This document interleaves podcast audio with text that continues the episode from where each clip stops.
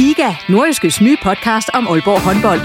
Vil du helt tæt på, hvad der sker i Danmarks største håndboldklub? Vi kommer selvfølgelig til at gå all in. Så lyt til GIGA, podcasten om Aalborg håndbold. Det går ondt på et hold som Aalborg, når man ikke leverer det, man gerne vil. Der sætter vi hver uge fokus på de vigtigste historier og største profiler.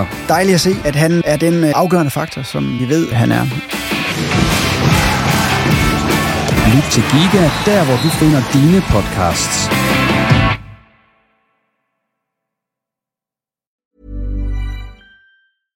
I'm Sandra, and I'm just the professional your small business was looking for. But you didn't hire me because you didn't use LinkedIn Jobs. LinkedIn has professionals you can't find anywhere else, including those who aren't actively looking for a new job, but might be open to the perfect role, like me.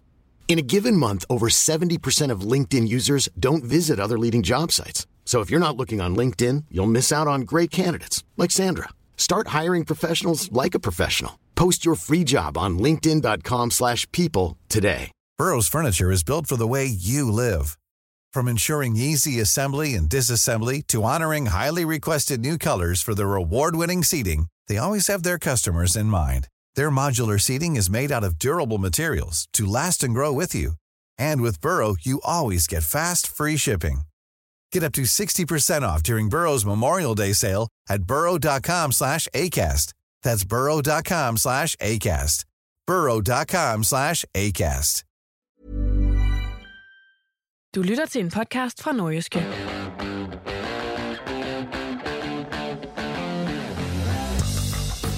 Det her er en udgave af Ripodsten, som vi faktisk ikke havde lyst til at lave. Den skal nemlig handle om, at AaB for første gang i klubbens historie er rykket ud af Superligaen. Det er en kendsgerning, efter at de lørdag tabte 0-1 på hjemmebane til Silkeborg. Mit navn er Jens Otto Barsø. Velkommen.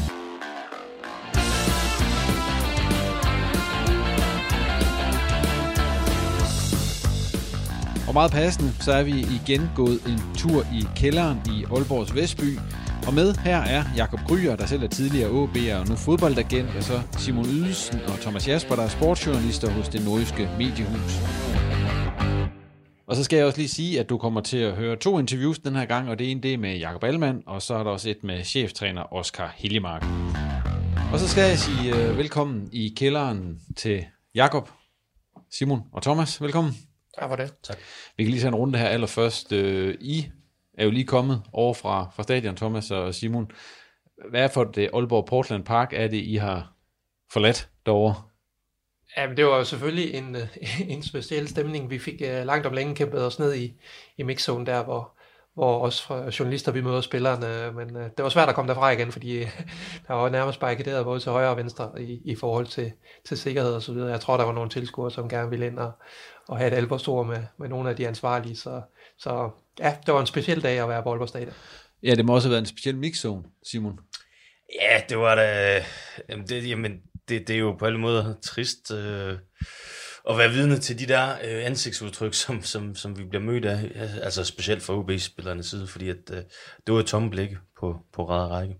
Og Jakob, du var jo så ikke ude på stadion, du tog den hjemme fra sofaen. Ja. Det må også have været en hård omgang for en gammel AaB'er at skulle sidde og komme igennem de der 2x45 minutter, der så ender med, ja, det værst tænkelige.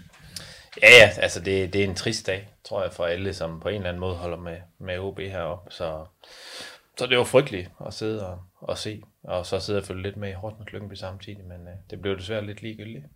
Ja, fordi det blev jo, altså vi kommer til at snakke en del om det her, men det blev jo faktisk sådan, at AaB kunne have reddet sig med uafgjort.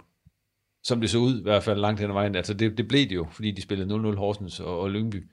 Så altså, den kunne ikke have lagt mere til dem. Altså de kunne ikke have bedt om mere. Nej, altså det var eller jo... fordi ja, som du så det, du sidder og kunne følge lidt med. Spillet, så det ud til, at de spillede på resultatet i den anden kamp, at de vidste, at AaB... Det tror jeg først, de gjorde, da AaB kom bagud. Okay.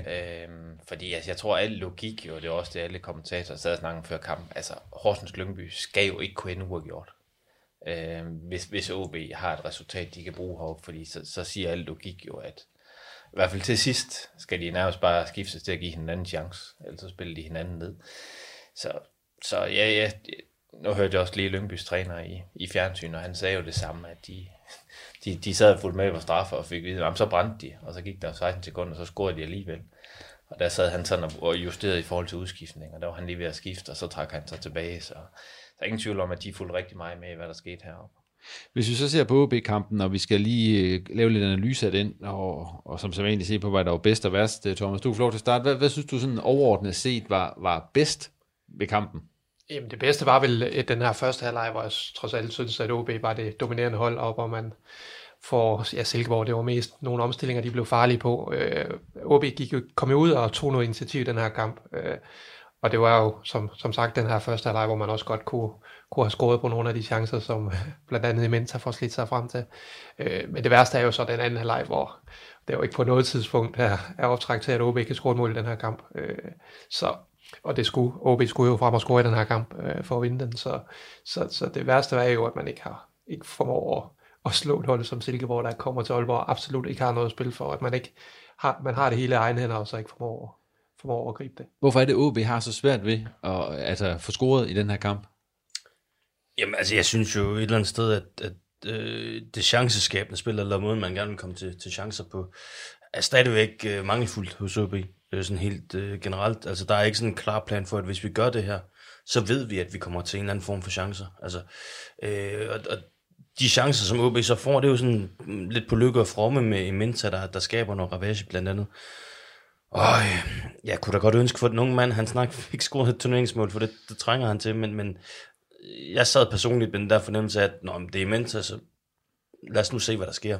Altså, og det er sådan meget sigende for AaB's manglende offensiv kvalitet sådan set over en hel sæson, at det har været for tilfældigt, hvordan de skulle score deres mål. Der har ikke været sådan en klar rød tråd i, hvordan det AaB de ville angribe. Men det var en rød tråd, det var noget Sousa, der var med, så kunne de score langt hen ad vejen. Lige netop. Jakob, en af de ting, man kunne studse over i den startopstilling, som Oscar Hiljemark havde valgt, det var jo netop, at han havde taget Imenta med i stedet for Helenius. Synes du, at det viste sig at være en god disposition af Hiljemark?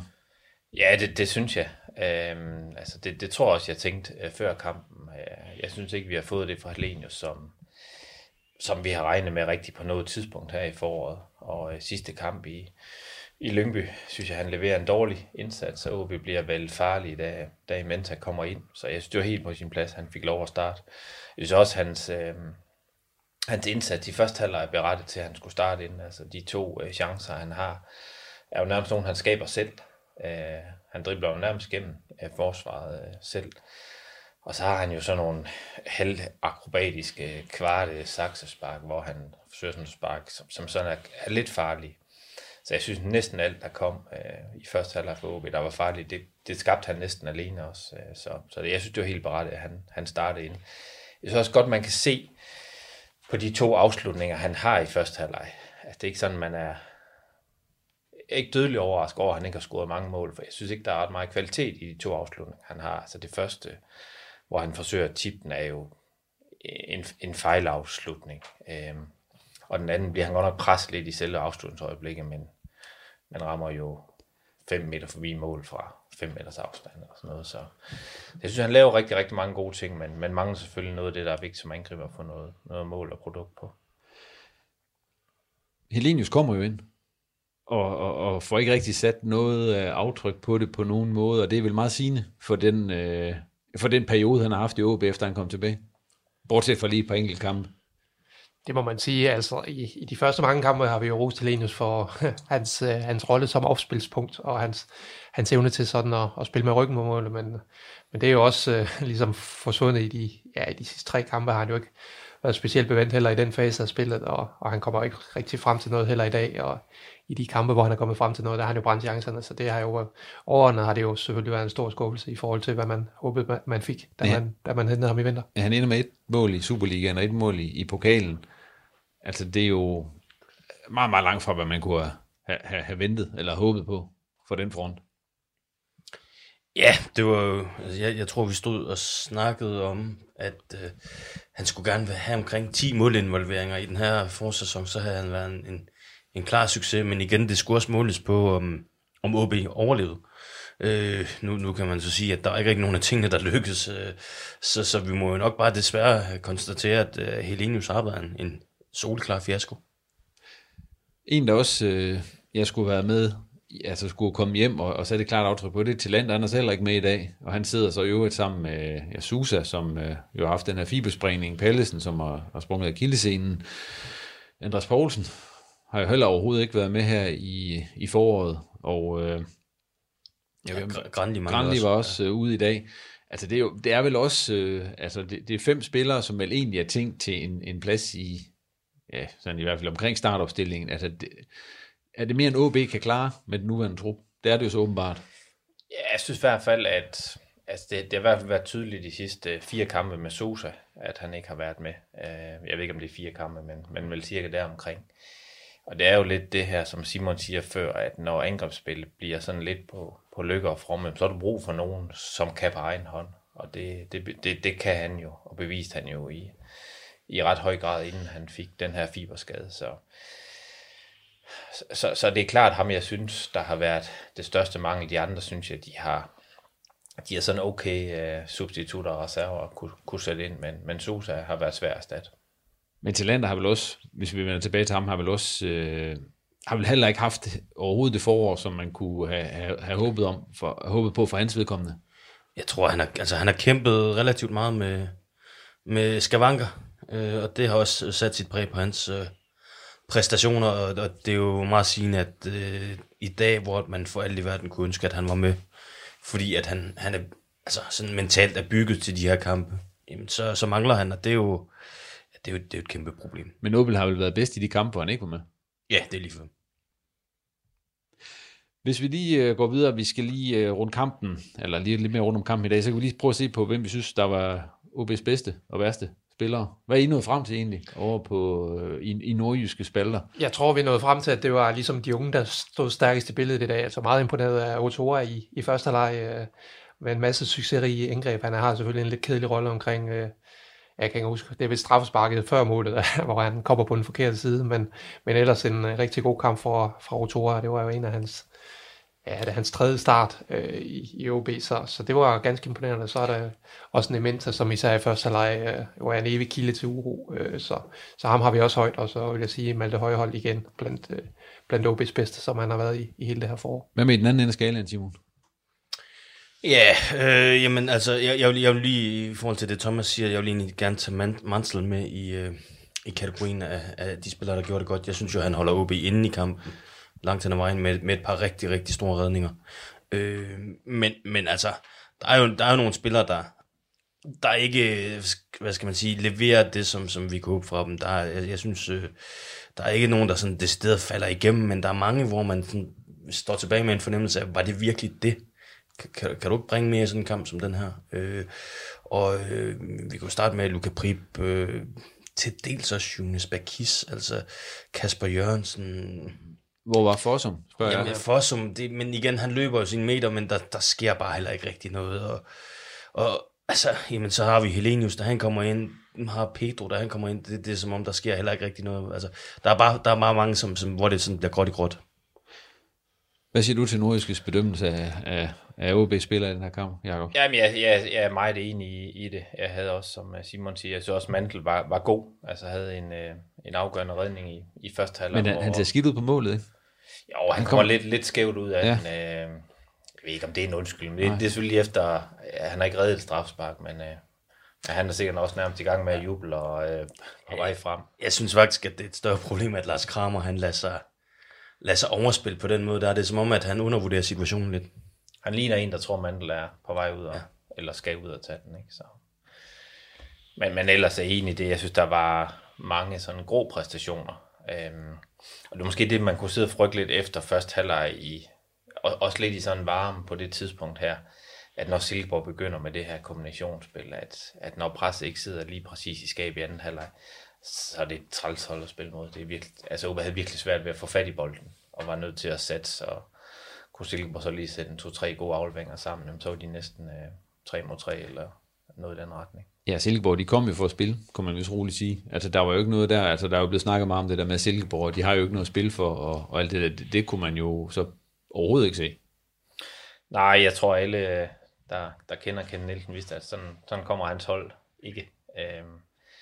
Altså det er jo, som jeg også hørte, Lyngbys træner var meget glad for, så, så tror jeg, man godt vidste, at Kent han sætter sin hold op, og de yder altid det bedste, de kan, så det var ikke så overraskende, synes jeg. Vi hørte også Kent efterfølgende sige nede i Mixed Zone, at han synes, der var en forpligtelse i forhold til turneringsstrukturen, og simpelthen spille igennem, fordi at der var ikke nogen, der kunne komme og sætte en finger på deres præstationer, at nu er de gjort sådan og sådan, eller de har ikke gjort sådan og sådan. Altså. Så han var tilfreds med det, han havde fået set der. Inden vi lige går videre med snakken om den her AaB-nedrykning og hvad der er foregået her i løbet af foråret, så synes jeg lige, vi skal høre fra de par stykker, som du fik snakket med over på Aalborg Portland Park, Simon, og det er så allerførst Jakob Ahlmann, som jo har spillet i AaB i hele sin seniorkarriere, og selvfølgelig tager sådan en nedrykning her tungt. Han kommer blandt andet ind på de her ting, der skete efter kampen også.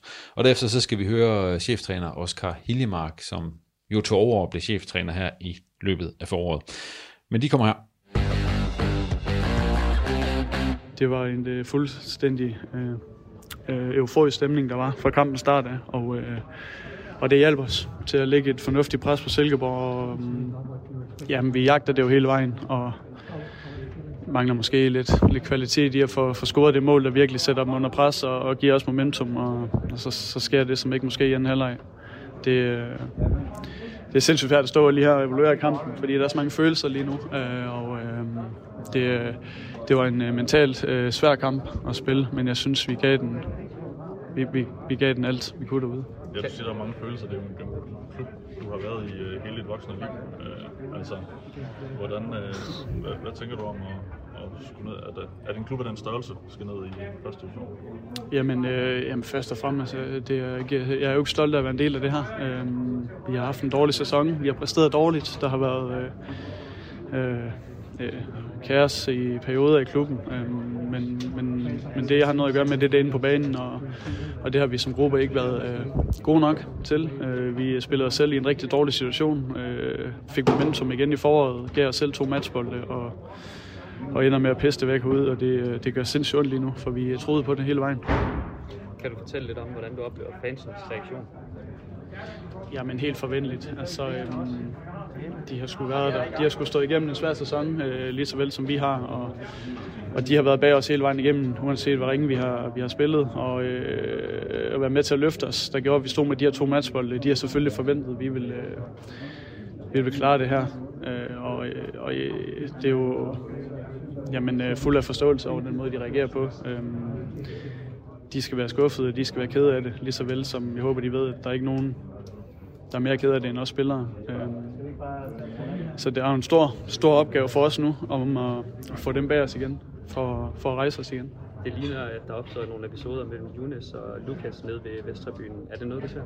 Nej, overhovedet ikke. Jakob, hvordan kommer I videre for det? Jamen, det gør vi jo et eller andet sted ved at stå sammen og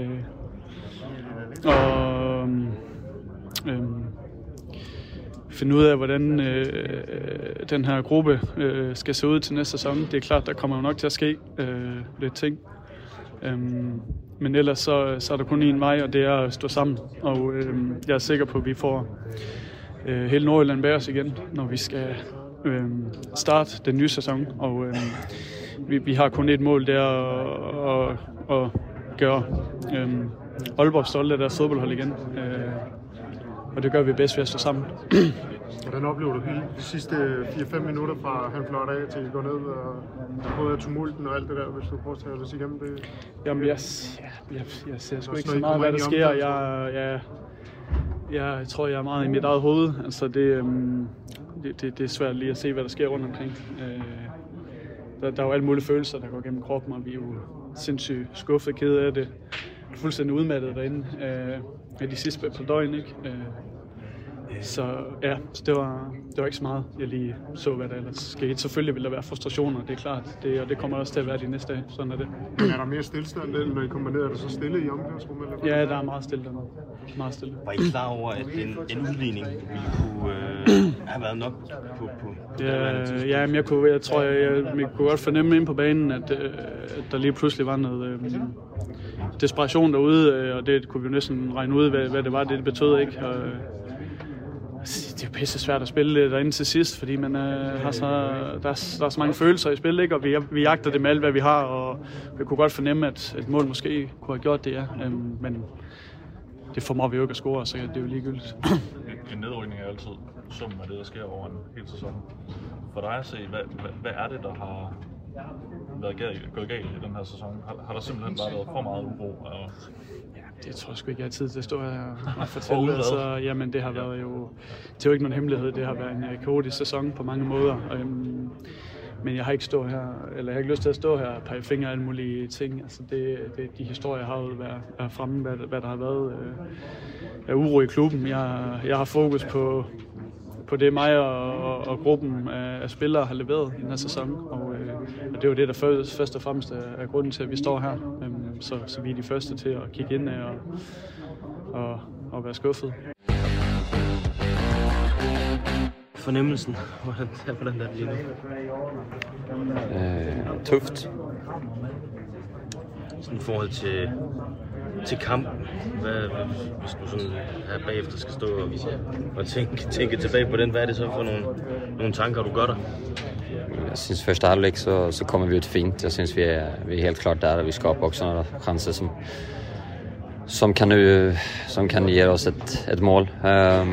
Selvfølgelig så har Silkeborg sine omställningar också och sina situationer där de spelar gott. Alltså det är ett fotbollshåll som spelar extremt fin fotboll när det väl flyter, och det gör det stunder idag också.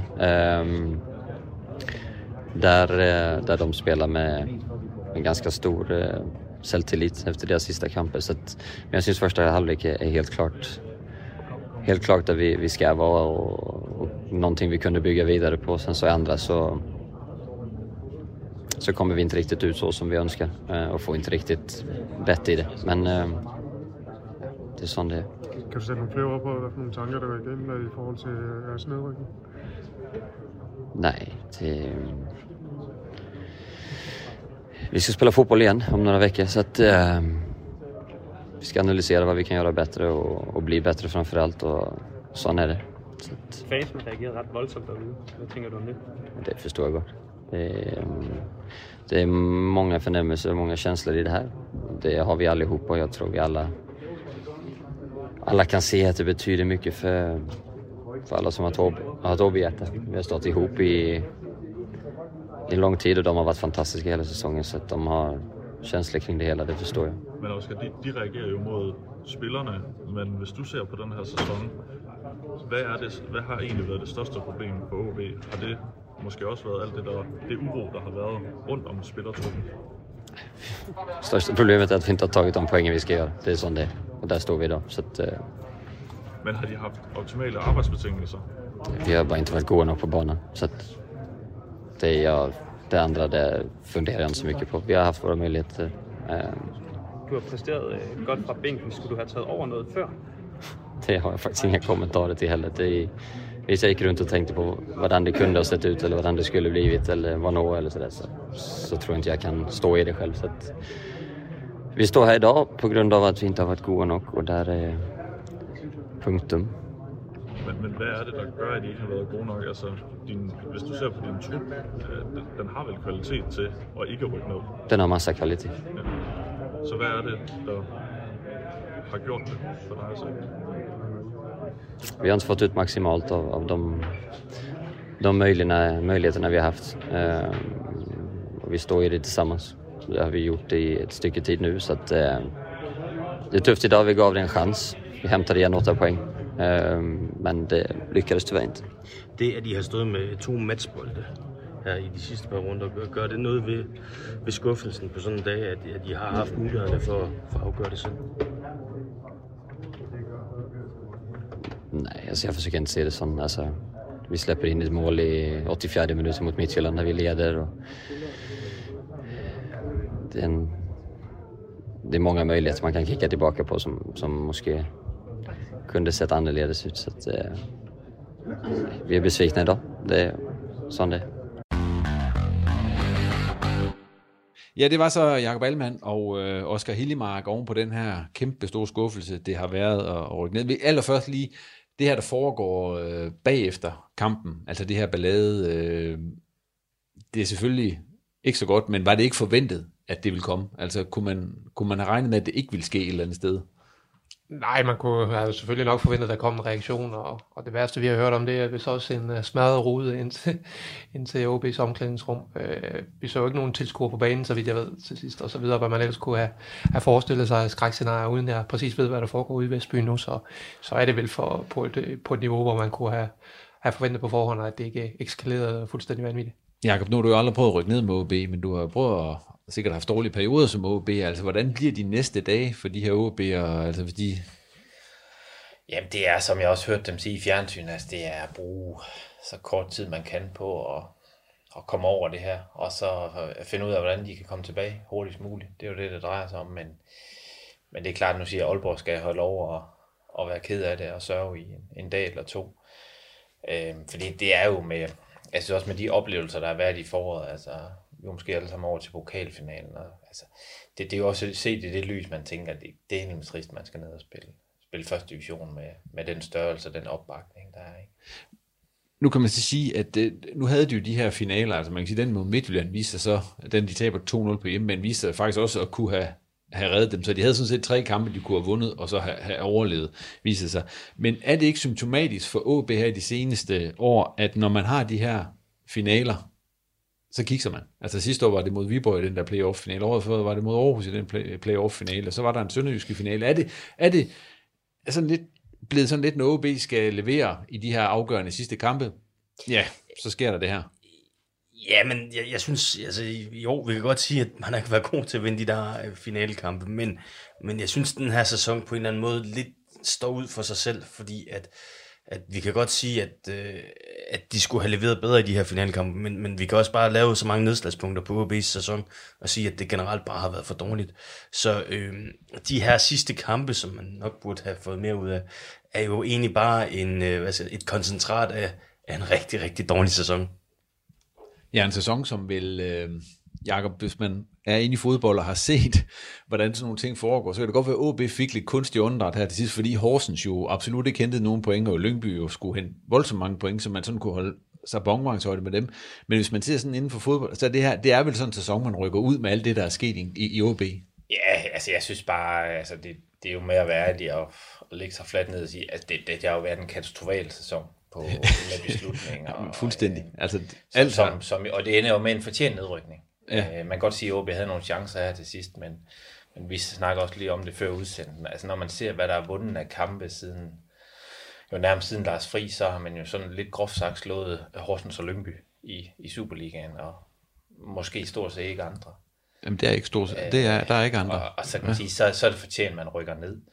Og havde Horsens haft bare et dårligt forår, så havde det været slut for en 2-3 runder siden. Så det er dødtrist, at AaB rykker ned, men jeg synes ikke, man kan sige, at det ikke er fortjent.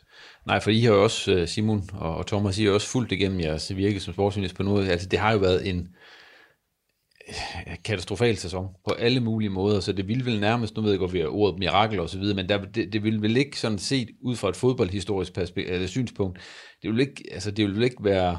logisk, at AaB kunne redde sig i sådan en sæson her. Nej, den her sæson er jo et billede på, at træffer man dårlige nok beslutninger og nok af dem, så er det næsten ligegyldigt, hvor stor man er, og hvor højt et budget man har, og så videre, så skal det jo gå galt. Altså, det er jo, som Jakob han siger, en ganske velfortjent nedrykning, når vi kigger på, hvad der er truffet af beslutninger i AaB og sæsonen igen. Simon, nu skal vi selvfølgelig ikke, men inden du tog ud på stadion, der snakkede vi jo også sammen, og der sagde du, jeg tror ikke på det. Nej, men... Og det var vel også, fordi du havde en eller anden fornemmelse af, at det her, at du havde svært ved at finde optimismen i hvert fald. Jamen, vi har jo bare set det igen og igen i den her sæson. Altså på et eller andet tidspunkt, så får man jo, altså, så får man jo set nok til at vide, at jamen, der skal ske noget ekstraordinært, hvis AaB skal vinde kampene. Og så ved jeg godt, at man kom i pokalfinalen, og AaB vandt nogle kampe der, men altså...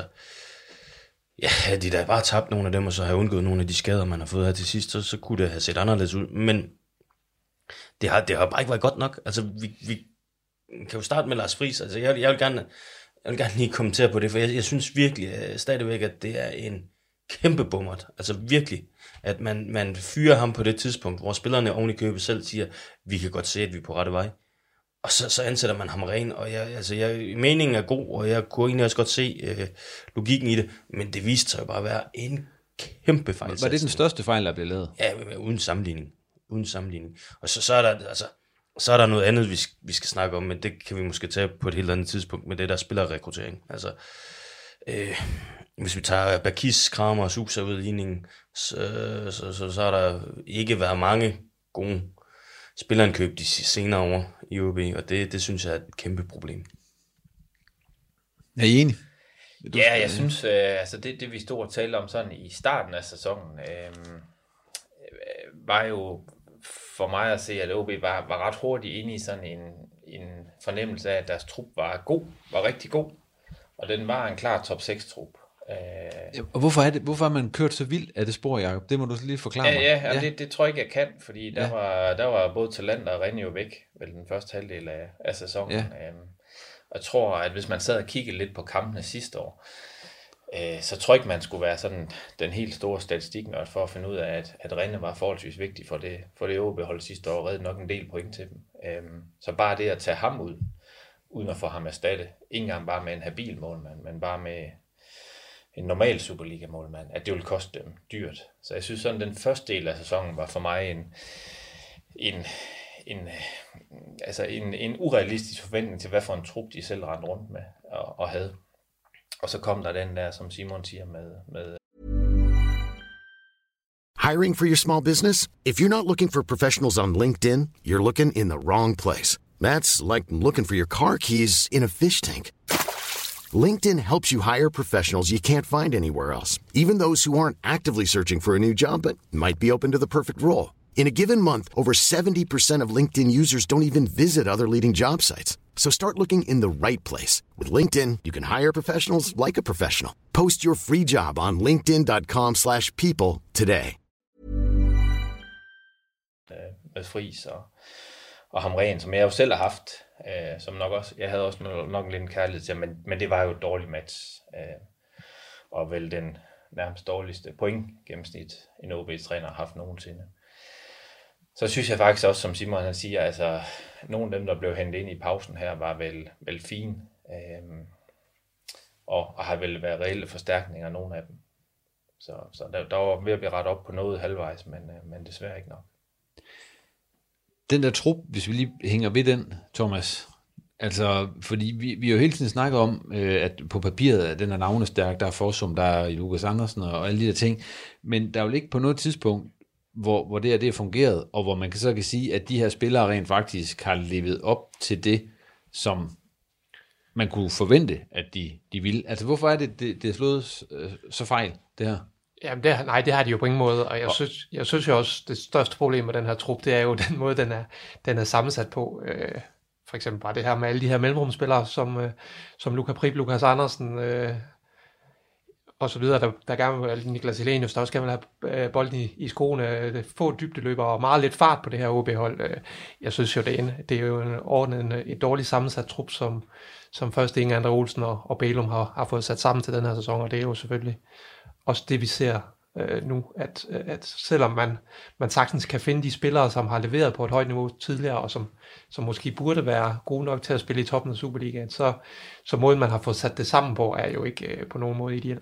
Nej, man har... Undskyld. Der er sådan en kliché i fodbold, der siger, at man er ikke bedre end sin seneste kamp.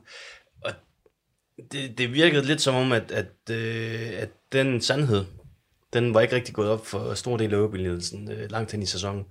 Fordi det er sådan, at vi har jo en fin trup. Jamen, vi kan jo ikke bruge det faktum, at de var gode for 2 år siden til noget nu. Altså, vi bliver nødt til at kigge på, hvad har de præsteret indtil videre. Det var ved Gud ikke særlig meget. Man kan jo bare tage Luka Prip som et eksempel på en, som... Altså, han scorede vel... Bliver noteret for 1 Superliga-mål i den her sæson? Ja. Yeah. Og Helenius, han scorede så 5 ned i Silkeborg, inden han skiftede, men han blev også kun noteret for 1 mål for AaB, så i sådan en halv og en hel sæson, så de 2 mest scorende spillere fra sidste sæson har leveret 2 mål for AaB. Ja, de mest scorende, det er jo så Sousa og Bakis, så det er jo spillere, der har været ude af holdet i store del af sæsonen, så det fortæller også lidt. Nu, hvis vi skal se på det der uden for krigsdragen også, så ansatte man jo Hiljemark her i... På en lidt længere kontrakt her, inden redningen var en kendsgerning. Det blev så ikke nogen redning, kan man så godt sige, men inden resultatet for sæsonen var afgjort, Var det for forhastet et eller andet sted at sige, at nu skal han bare have en 4-årig kontrakt, tror jeg det var, så lige sådan på kommer. Det var vel i hvert fald et ønske om at sende et signal om, at her har vi manden, som skal føre AaB videre. Jeg kan huske, at Hobro gjorde nogenlunde det samme en gang, hvor de stod midt i en nedrykningskamp, og så forlængede kontrakten med Peter Sørensen. Det gik så godt dengang, og man havde vel også håbet på, at det havde skabt noget ro omkring Hiljemark, og man ikke skulle forholde sig til alle de her spørgsmål længere om, hvem der skal træne AaB i næste sæson. Men jeg tror da, hvis man går tyskerne lidt på klingen i dag, så kan det godt være, at de måske godt ville have holdt den beslutning i et par uger endnu. Ja, for det Hiljemark, han laver i de sidste kampe her, han laver nogle modige dispositioner i nogle af kampene. Nogle vil sige dumme. Det må komme an på, hvordan man vælger at se glasset halvfuldt eller halvtomt. Men det kommer jo meget til at ligne det AaB-hold, som var der før den der korte periode, hvor de spillede nogle gode kampe. Jamen igen, jeg vil egentlig ikke skyde så meget efter Hiljemark på nuværende tidspunkt, fordi jeg skal lige huske på, at han er ikke Harry Potter, så det vil sige, at han kan ikke bare trylle fra den ene der til den anden. Og de spillere, som han havde arbejdet med i slutningen af sæsonen, stort set stadigvæk de samme spillere, som ham rent slet ikke kunne få til at fungere, og som Lars Friis virkelig kæmpede med at få til at fungere som en enhed, da han havde dem. Så altså, vi må også bare være ærlige og sige, at der ligger også noget på spillertruppen i forhold til, at der er for mange spillere, der er underpræsteret. Ja, for hvis I skal pege på nogen, hvem står så med den største aktie i den her nedrykning? Ledelsen. Ja, altså jeg er også, altså alle de signaler, jeg hører fra AaB, er også positive på Hiljemark, altså både fra spillere og ledelse. Så jeg tror sådan ikke, de var altså meget i tvivl om, at han skulle stå i spidsen for projektet, både hvis det hed det ene og det andet. Jeg tror både det er hans, altså hans stil, både hans spillestil, som man godt har kunne lide, og så hans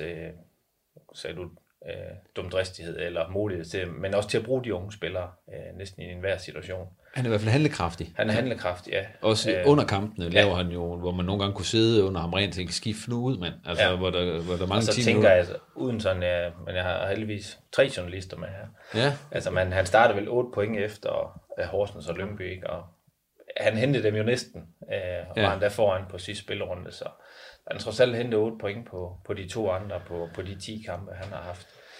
Så jeg synes også, at han langt hen ad vejen har fået... Altså, jeg synes, de sidste 10 kampe, der er trods alt i mange kampe lignende et hold, som i hvert fald kæmpe det, de kunne. Men som ikke kunne score mål til sidst, da det galt. Jeg vil også sige, hvis vi skal pege på andelen i forhold til den her nedrykning, så må vi jo kigge på den daværende bestyrelse og den daværende direktion, som i september gik helt i panik og tænkte, ud med Lars Friis, vi tror ikke på det her projekt længere, ind med prøve at skrue til viden tilbage til 2008 med Erik Hamren. Det var jo allerede dengang åbenlyst forkert beslutning, synes jeg, og tiden har ikke været den beslutning noget.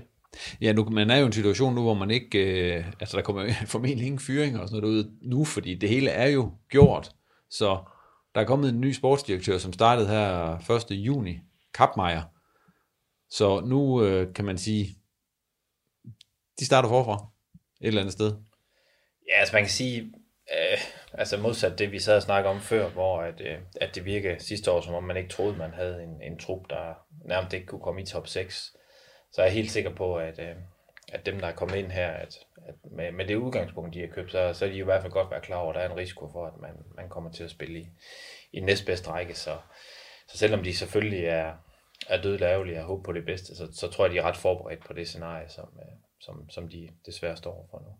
Og hvad er det for et scenarie, Jakob? Fordi det har du jo også prøvet i Vejle. Ja, og på det punkt tror jeg, det er et svært scenarie, fordi de ved ikke, hvordan det er. Det gør du, og hvad er det? Jamen det er en svær række at komme ned til. AaB kommer jo ned som et kæmpe hold, og det vil sige, altså når de andre får besøg af AaB, så er det jo en kæmpe kamp for dem. Når de får lov at spille herude på stadion, så er det en kæmpe kamp for dem.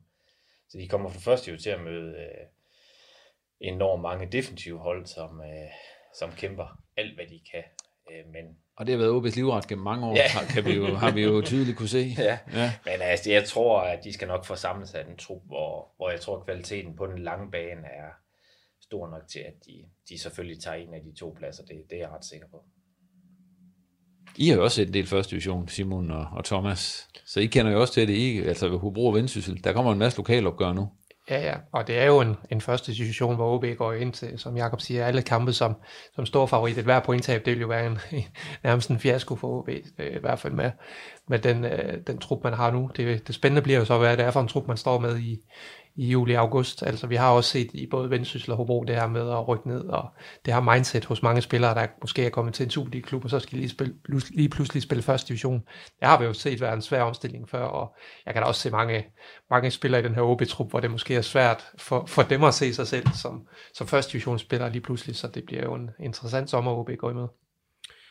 Ja, der synes jeg, det er vigtigt at påpege, at det må være meget få OB-spillere, der egentlig kan se sig selv i spejlet og sige, jeg har egentlig præsteret på et niveau, som jeg soleklart ikke skal være med i det her første divisions genrejsningsprojekt.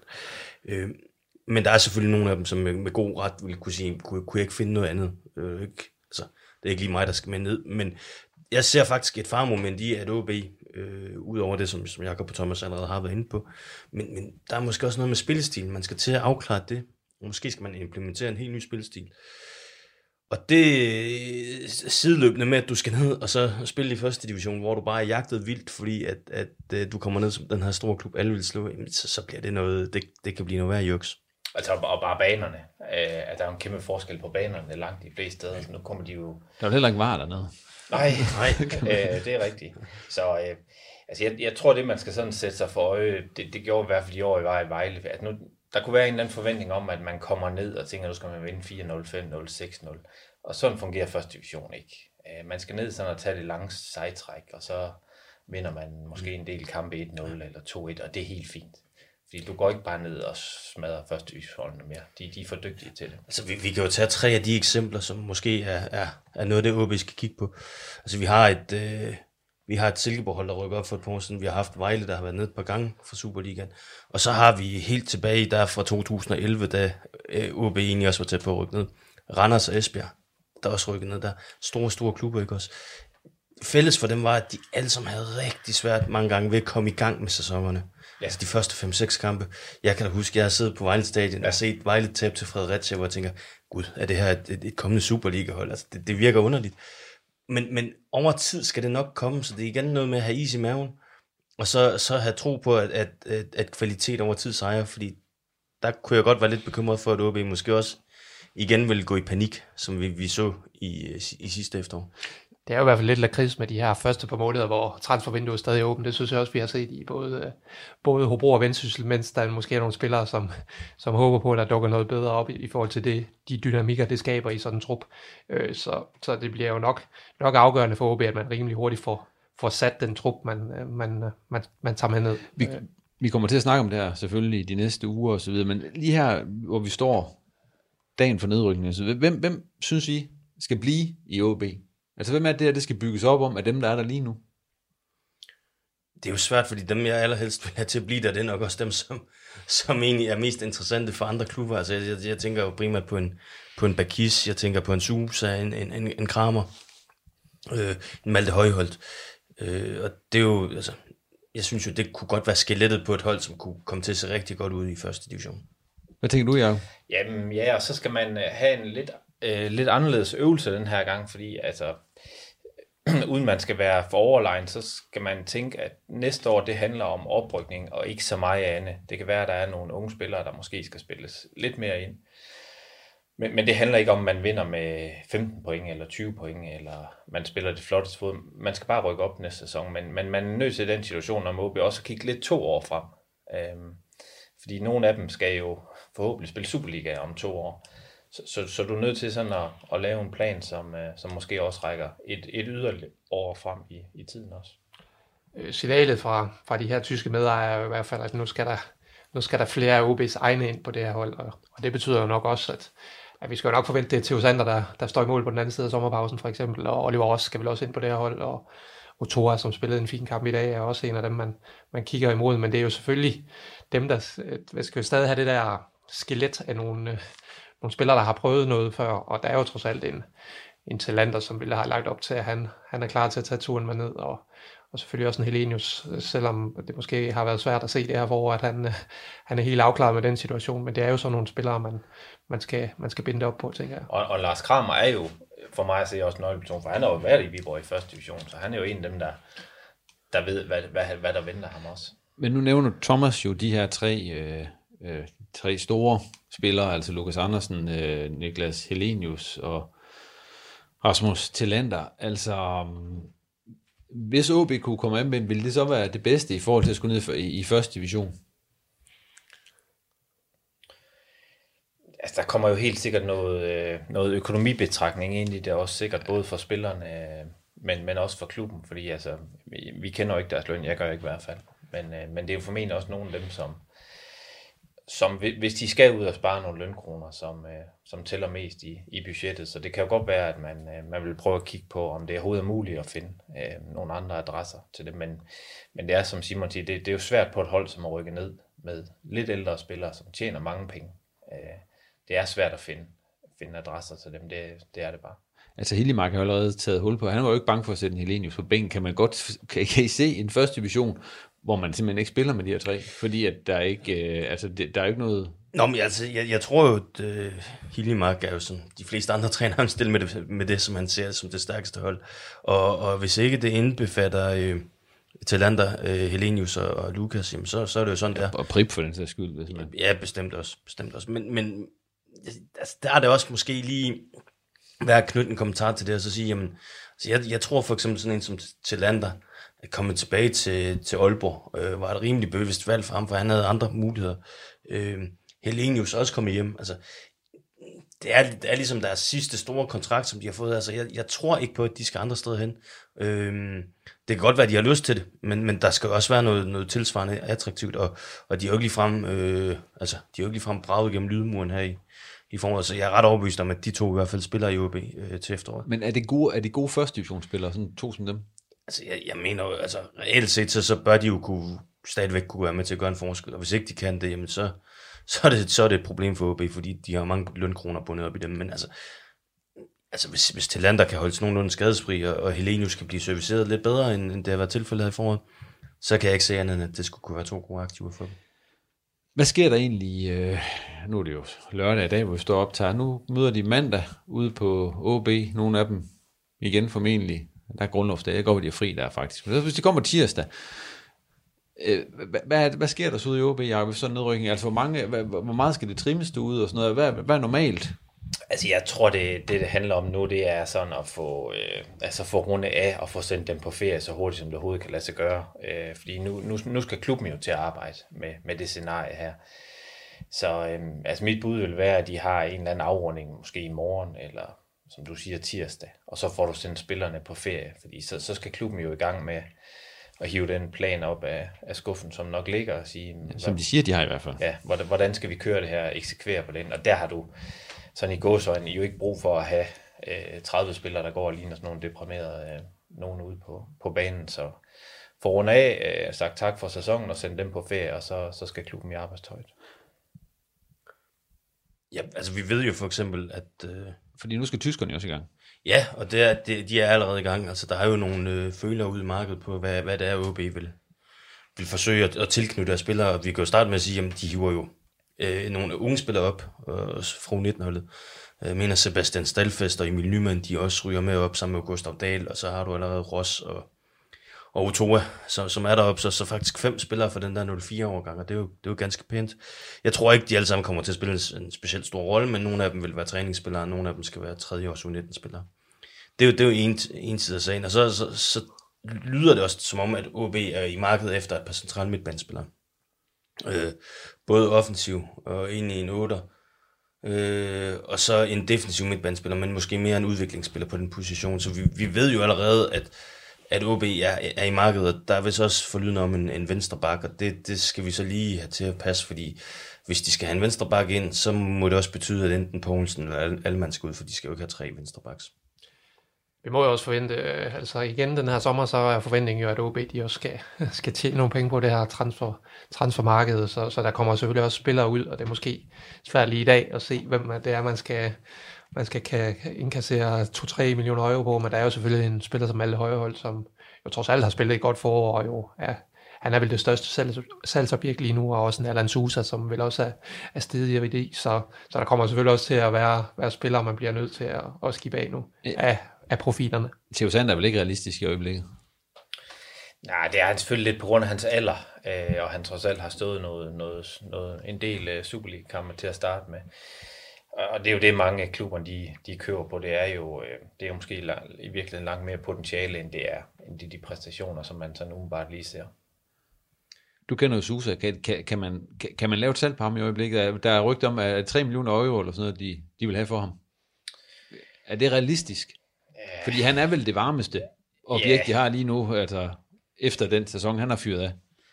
Ja, altså der er jo det lidt specielt med brasilianere, som er, de har jo et lidt andet marked nogle gange, så kunne der komme et eller andet Katar, Saudi-Arabien, så ved man jo aldrig, hvad prisen kunne være. Men jeg tror, det handler om også, at man bestemmer jo ikke alt selv på transfermarkedet, men at så meget AaB kan få afklaret så hurtigt som muligt, vil være en stor fordel for dem, så de ikke starter de første 8 kampe med, at de har 5 spillere, som i virkeligheden gerne vil væk, og måske kommer de væk. Og så meget af det, man kan afklare så hurtigt som muligt, vil være en fordel for, at man kommer godt i gang med turneringen igen. Og den nye sportsdirektør, Kapmeier, han får jo lov til at vise, hvad han kan, lige fra første fløjt, så at sige. Ja, og heldigvis har han jo haft, som han også sagde i dag, lidt tid til at forberede sig. Det er jo ikke, fordi den her nedrykning kommer som lyn fra en klar himmel for dem, så det er jo et scenarie, de påstår at have i skuffen for, hvad de skal i gang med nu, så den må de jo trække op. Hvis I lige skal prøve at skyde på, hvem er dem? Det er jo sikkert Fossum, han er væk. Nico Mantel og Ludvig skal tilbage til også væk.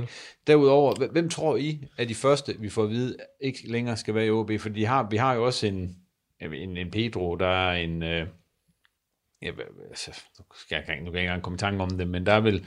Ja, der er også de der legespillere, Margaret og Pritja og... Altså, hvem tror I, der er de første, der ryger i den her oprydning, der skal være?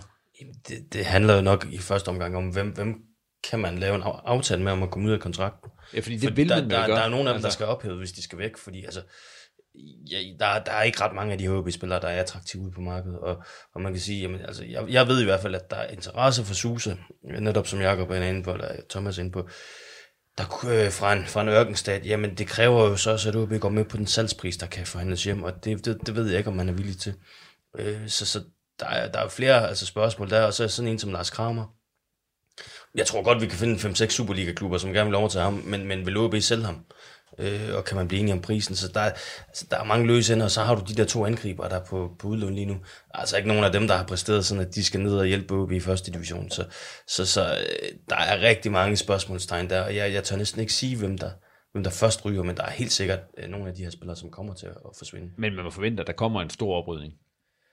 Efter sådan en tur her. Ja, altså, men jeg er helt enig med det, Simon siger. Jeg tror faktisk, at nu siger AaB's største problem, det bliver at komme af med dem, de gerne vil komme af med. Mere end det bliver måske at supplere op med det, som de skal bruge, fordi de har jo mange spillere og jo en rigtig dyr trup til første division. Så det bliver en opgave, man jo er nødt til at starte med, før du bruger alt for mange kræfter på nye spillere. Men gjorde ikke det i Vejle også? Altså der var jo også den der proces med, at man skulle af med nogen. Altså hvor svært er det? Reelt? Jamen det er jo svært, fordi dem du gerne vil af med, er helst dem, der er lidt oppe i alderen og tjener mange penge, fordi altså gå af med en, der tjener 20.000, det batter jo ikke ret meget sådan i det samlede regnskab, så du vil gerne se, om du kan flytte nogle af dem, som ligger højt i lønhierarkiet, og det er svært, fordi du jo notorisk vil prøve at fjerne nogen på et hold, som jo ikke har klaret sig ret godt. Det bliver spændende at se, hvad der sker. Vi kommer selvfølgelig til at snakke en hel masse mere om det her i de kommende uger. Vi har jo heller ikke prøvet det her før, at AaB er rykket ned. Så det er, at vi kan fokusere kræfterne på Nordic Bet-ligaen nu, kan man sige. Ja, jeg synes, ja, og der er som sagt, der venter de her utrolig spændende nordjyske lokalopgør, ja, som for få år siden jo rent faktisk foregik i Superligaen. Nu er de alle 3 så rykket ned i første division. Jeg synes lige her, inden, vi kan lige tage en runde tårhyler også, men jeg synes lige et eller andet sted, vi tager lige en runde, hvor vi siger, altså, hvor I lige får lov til, altså, hvordan man egentlig har det sådan med den her nedrykning. Bare sådan lige, altså, Thomas, sådan helt personligt, hvordan har du det med AaB rykket ud af Superligaen? Jamen, det er da en trist dag, altså. Jeg har da i hvert fald også i bare de år, jeg har været på Nordjyske, der har aldrig været tvivl om, at AaB det skulle være et Superliga-hold. Og vi lige pludselig ikke kan gå til Superliga i Aalborg, det er selvfølgelig en sort dag. Jeg synes faktisk, det der gør mest ondt, det er at stå og se sådan nogle spillere som Lars Kramer, stå og se Lukas Andersen, Malte Højlund efter kamp i dag, og Jakob Ahlmann, altså, hvor man, altså, Du kan bare se, at de er så mærket af det. Altså, de har jo ikke ønsket, at det her det skulle ske, og så alligevel så er det overgået dem det. Og som Ahlmann siger, så gør det ondt for ham, og som klubmand, at han så nu har det her prædikat, at du er med den gang, vi rykker ud af Superligaen. Altså, det synes jeg, det er hårdt. Det er sådan set det, der står tilbage for mig, som det, jeg vil tage med fra den her dag, fordi om AaB spiller Superliga eller første division, sådan rent professionelt for mig som journalist, så er jeg sådan set ligeglad. Det er lige spændende. Ja. Nej, ikke helt vel. Jo, altså nu, jamen jeg har jo været vant til at tage første anden division, så jeg kan sagtens finde en glæde i det. Ja, okay. Jeg er også nok også mærkelig, det ved jeg godt. Ja. Jakob, din sådan... Ja, jeg synes, det var... Altså, jeg synes, det var vildt mærkeligt at sidde i sofaen, fordi man har jo siddet, eller man har gået længe og tænkt, jamen, de er far, men nej, det klarer de sgu det her. Så det var sådan først i dag, jeg tænkte, altså nu kan de ryge ned. Og det blev sådan mere og mere klart, synes jeg, i løbet af kampen, at risikoen blev større og større. Jeg synes, det var utroligt trist. Og jeg er meget enig med Simon, det gjorde. Jeg ved ikke, om I så det, nogen af jer, men der var jo en interview med Kasper Kusk efter kampen, og han kunne jo ikke fuldføre sit interview. Han græd jo. Altså, det er jo en Silkeborg-spiller, der står der. Og lød også til det, og derfor han var gået i pausen, fordi han simpelthen ikke... altså, han havde ikke lyst til at spille den her kamp. Og det er jo lidt det samme med Ahlmann, som jo endda spiller i klubben. Men her står der altså med en, der spiller i Silkeborg, og det synes bare viser, hvor meget det betyder for så mange mennesker, og det synes jeg er trist. Jamen, selvom Kusk ikke ville spille kampen, så var han faktisk bedre end flere AaB, den heller han noget at spille. Ja, han kunne næsten ikke snakke efter kampen. Altså, intervieweren lå ham også gå, han sagde, jeg spørger dig ikke om mere. Ja. Og det synes jeg bare, nu siger jeg stærkt at se, men det var... Ja. Det er i hvert fald trist at se, at folk bliver så ked af det. Ja, der er mange, der er ked af det i dag rundt omkring, helt sikkert. Og også her i Ripodsten, vi er sgu også lidt ked af det. Ja. Det er Nå. Men vi er faktisk nået frem til, jeg synes lige, vi tager en runde tårhylder. Det kan, og det behøver jo ikke handle om AaB, kan man sige, selvom det måske er svært at komme udenom i dag. Jeg kan sige, vi har jo faktisk ikke overhovedet snakket om det her VAR straffespark til Lukas og så videre, fordi altså, der var det 8-9 minutter før tid, hvor han bliver væltet om kul ind i feltet, og Sandy Putros jo så overhovedet ikke mener, der er straf, og varevognen heller ikke... Ja, men der var i hvert fald en historie frem om i presserummet, det ved vi ikke, om det har noget på sig. Men jeg hørte det som om, at det var fordi, de manglede billeder til at kunne, gennemse situationen. Ja, jeg kunne godt se, jeg tror, det var i forhold til... Det er noget med, han vil gerne have et frispark i inden Silkeborgs strafspark. Ja, jeg tror, det er der, vi...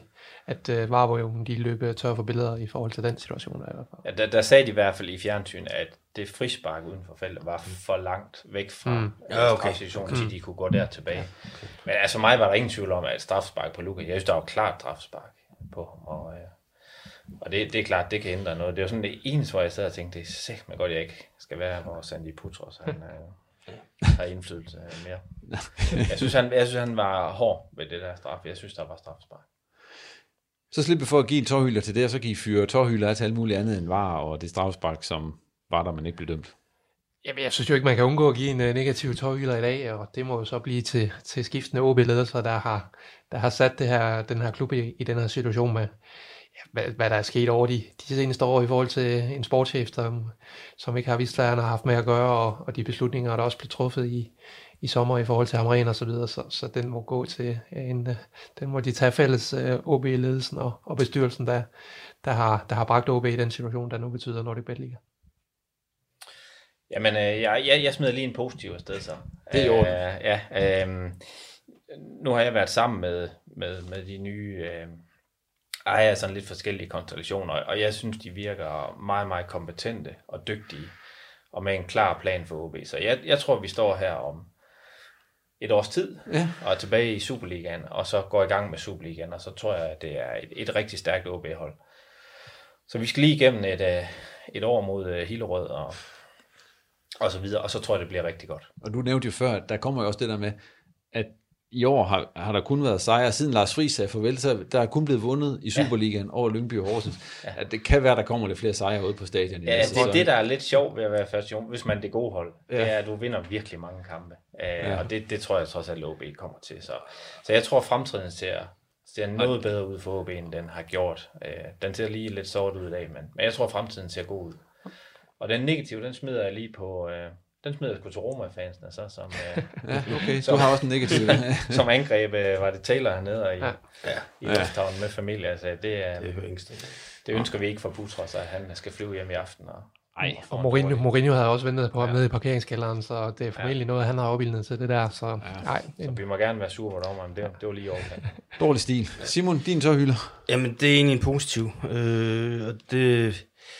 Den går til Kasper Kusk. Nu nævner du det interview, men jeg har også skrevet lidt med Kasper i ugen op til kampen, og jeg godt kunne fornemme på ham, at det var en mærkelig kamp for ham at skulle ind og spille. Så at han egentlig i sidste ende, og det kunne jeg også forstå på Kent Nielsen, at de har haft snak om det, at han i den sidste ende melder klar og går ud og spiller, det synes jeg, det er meget... Det er meget professionelt, at han ligesom kan skille tingene der, og det kan så godt være, altså ifølge til det, du siger, at han så alligevel ikke helt var i stand til det, men bare det der med trods alt at vil gå ud og gøre det synes jeg, det var flot, for der er ingen tvivl om, altså både for Kasper, men også for mange af de andre tidligere OB-spillere, det ligger dem utrolig meget på sinde, at OB, de har været i den her situation. Og med det lukker vi ned for den her, sagt på godt nordjysk, trælse udgave af Ripodsten. Tak for, at du lyttede med, og tak til Jakob, Thomas og Simon, fordi at de kom forbi kælderen. Hvis du ikke allerede gør det, så tag lige og abonner på Ripodsten i din foretrukne podcast-app, fordi at vi bliver ved med at lave udsendelser, selvom AaB nu er rykket ud af Superligaen. Og du må også meget gerne følge os på Twitter og Facebook, hvor der altid er åben for ris, ros og kommentarer til programmet. Vi er tilbage igen om en uges tid. På genhør.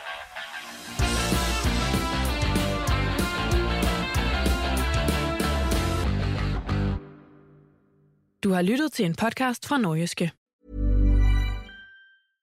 Mom deserves the best, and there's no better place to shop for Mother's Day than Whole Foods Market. They're your destination for unbeatable savings, from premium gifts to show-stopping flowers and irresistible desserts. Start by saving 33% with Prime on all body care and candles. Then get a 15-stem bunch of tulips for just $9.99 each with Prime. Round out Mom's menu with festive rosé, irresistible berry chantilly cake, and more special treats. Come celebrate Mother's Day at Whole Foods Market.